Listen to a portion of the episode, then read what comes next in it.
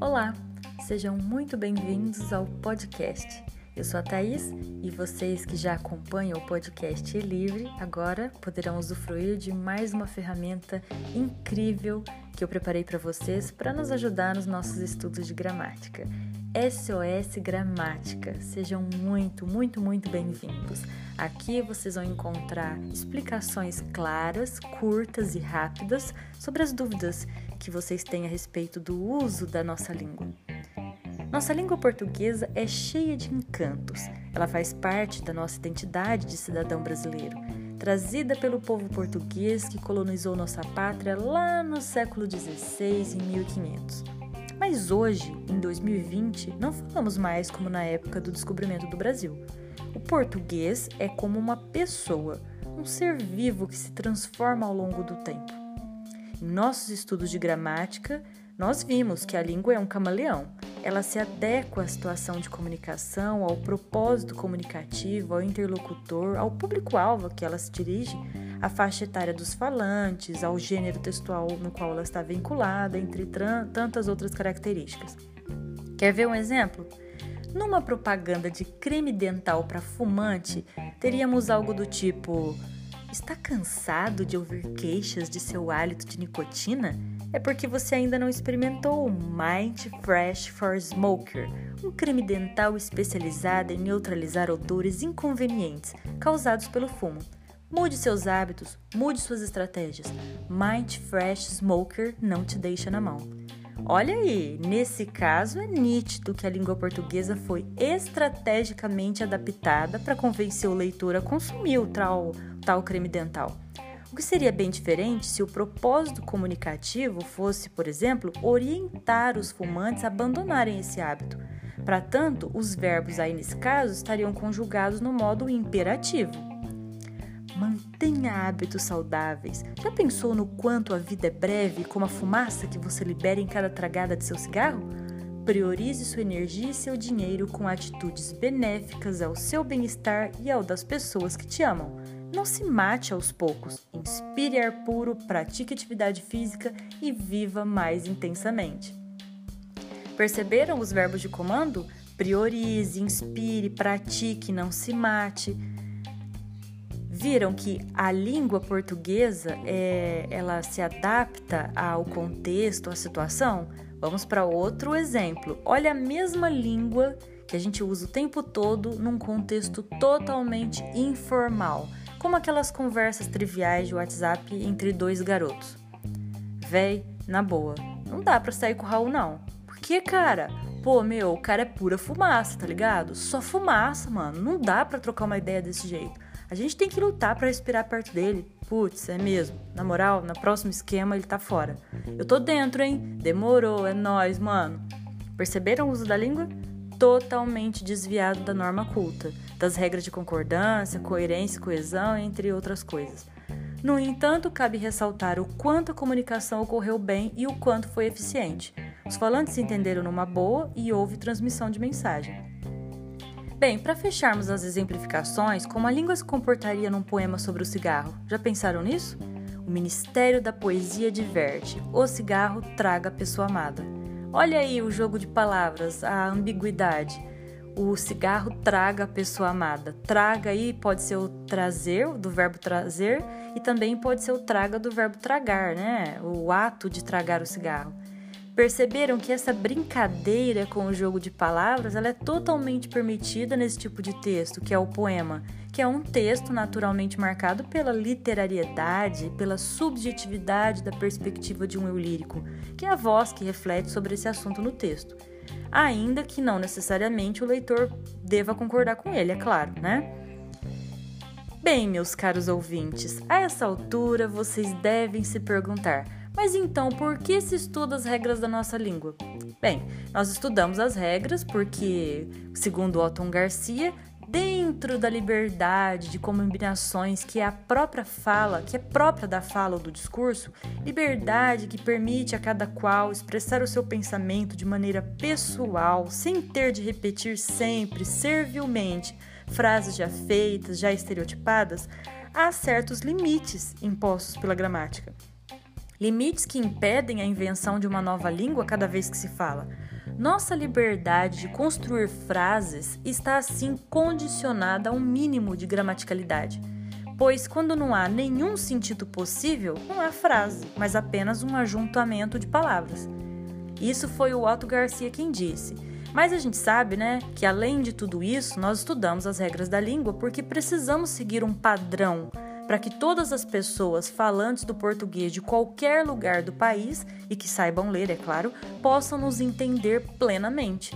Pois pensa comigo, não seria possível estabelecer comunicação com as pessoas se cada um decidisse escrever do modo como achasse conveniente, melhor ou ideal. A gente até fala do nosso jeito, né? Aliás, isso acontece o tempo todo, porque a fala diz respeito a quem somos, a nossa identidade. Mas a escrita é outra situação comunicativa. Ela não carrega o autor do texto com ela para dar explicações ao leitor caso ele não entenda bem algum trecho. E é exatamente por essa razão que se deve seguir a norma padrão da língua. Bom, pessoal, esse foi o primeiro episódio do SOS Gramática. Espero que tenham gostado e eu abro uh, um espaço para vocês mandarem perguntas para o SOS Gramática responder para vocês, ok? Um abraço e até o próximo episódio. Tchau!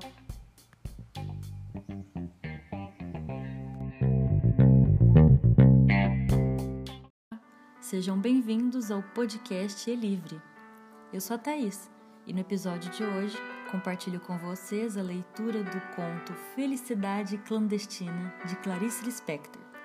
A edição aqui que eu tenho é da editora Rocco e foi publicado em 1998. Espero que gostem. Ela era gorda, baixa, sardenta e de cabelos excessivamente crespos, meio arruivados. Tinha um busto enorme, enquanto nós todas ainda éramos achatadas como se não bastasse, enchia os dois bolsos da blusa por cima do busto com balas, mas possuía o que qualquer criança devoradora de histórias gostaria de ter: um pai dono de livraria. Pouco aproveitava, e nós menos ainda. Até para aniversário, em vez de pelo menos um livrinho barato, ela nos entregava em mãos um cartão postal da loja do pai. Ainda por cima, era de paisagem do Recife mesmo, onde morávamos com suas pontes mais do que vistas. Atrás escrevia com letra bordadíssima palavras como data natalícia e saudade. Mas que talento tinha para crueldade! Ela toda era pura vingança, chupando balas com barulho. Como essa menina devia nos odiar, nós que éramos imperdoavelmente bonitinhas, esguias, altinhas, de cabelos livres. Comigo exerceu com calma ferocidade o seu sadismo. Na minha ânsia de ler, eu nem notava as humilhações a que ela me submetia. Continuava a implorar-lhe emprestados os livros que ela não lia. Até que veio para ela o magno dia de começar a exercer sobre mim uma tortura chinesa. Como casualmente, informou-me que possuía as reinações de narizinho de Monteiro Lobato. Era um livro grosso, meu Deus, era um livro para se ficar vivendo com ele, comendo, dormindo e completamente acima de minhas posses. Disse-me que eu passasse pela sua casa no dia seguinte que ela o emprestaria. Até o dia seguinte eu me transformei na própria esperança da alegria. Eu não vivia, eu nadava devagar num mar suave, as ondas me levavam e me traziam. No dia seguinte fui à sua casa, literalmente correndo. Ela não morava num sobrado como eu, e sim numa casa. Não me mandou entrar olhando bem para os meus olhos, disse-me que havia emprestado o livro a outra menina e que eu voltasse no dia seguinte para buscá-lo. Boquiaberta, saí devagar, mas em breve a esperança de novo me tomava toda e eu recomeçava na rua a andar pulando, que era o meu modo estranho de andar pelas ruas de Recife. Dessa vez nem caí. Guiava-me a promessa do livro. O dia seguinte viria, os dias seguintes seriam mais tarde, a minha vida inteira. O amor pelo mundo me esperava.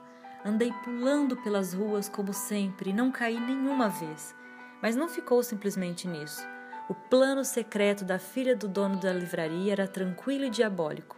No dia seguinte, lá estava eu à porta de sua casa, com um sorriso e o coração batendo, para ouvir a resposta calma. O livro ainda não estava em seu poder, que eu voltasse no dia seguinte. Mal sabia eu como mais tarde, no decorrer da vida, o drama do dia seguinte, como ela ia se repetir com meu coração batendo. E assim continuou. Quanto tempo? Não sei. Ela sabia que era tempo indefinido, enquanto o fel não escorresse todo de seu corpo grosso. Eu já começara a adivinhar que ela me escolhera para eu sofrer. Às vezes adivinho.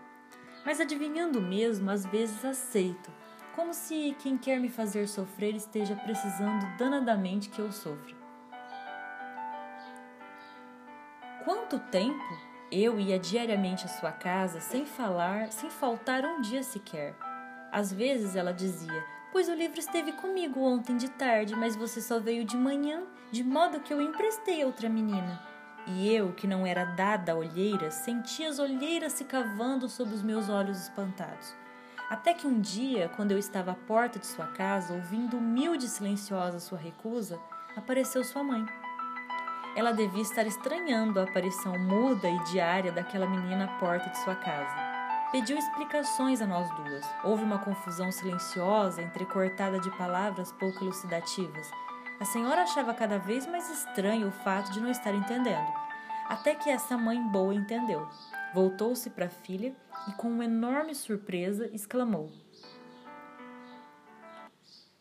Mas este livro nunca saiu daqui de casa. E você nem quis ler. E o pior para essa mulher não era a descoberta do que acontecia, devia ser a descoberta horrorizada da filha que tinha. Ela nos espiava em silêncio, a potência de perversidade de sua filha desconhecida e a menina loura em pé à porta, exausta ao vento das ruas de Recife. Foi então que, finalmente se refazendo, disse firme e calma para a filha: Você vai emprestar o livro agora mesmo, e para mim, e você fica com o livro por quanto tempo quiser. Entendem? Valia mais do que me dar o livro, pelo menos que eu, pelo tempo que eu quisesse. É tudo que uma pessoa, grande ou pequena, pode ter a ousadia de querer. Como contar o que se seguiu? Eu estava estonteada e assim recebi o livro na mão. Acho que eu não disse nada. Peguei o livro. Não, não saí pulando como sempre. Saí andando bem devagar. Sei que segurava o livro grosso com as duas mãos, comprimindo contra o peito. Quanto tempo levei até chegar em casa também pouco importa. Meu peito estava quente, meu coração pensativo. Chegando em casa, não comecei a ler. Fingia que não o tinha, só para depois ter o susto de o ter. Horas depois abri, li algumas linhas maravilhosas, fechei-o de novo, fui passear pela casa, adiei ainda mais indo comer pão com manteiga Fingi que não sabia onde guardar o livro, achava-o, abria-o por alguns instantes. Criava as minhas falsas dificuldades para aquela coisa clandestina que era a felicidade. A felicidade sempre iria ser clandestina para mim. Parece que eu já pressentia. Como demorei! Eu vivia no ar, havia orgulho e pudor em mim. Eu era uma rainha delicada. Às vezes sentava-me na rede, balançando-me com o livro aberto no colo, sem tocá-lo, em êxtase puríssimo. Não era mais uma menina com um livro, era uma mulher com seu amante. Esse é o livro Felicidade Clandestina, da Clarice Lispector. Esse é o segundo conto do livro, como eu disse, na edição de 98 da Rocco. Espero que tenham gostado. Um abraço e até o próximo podcast.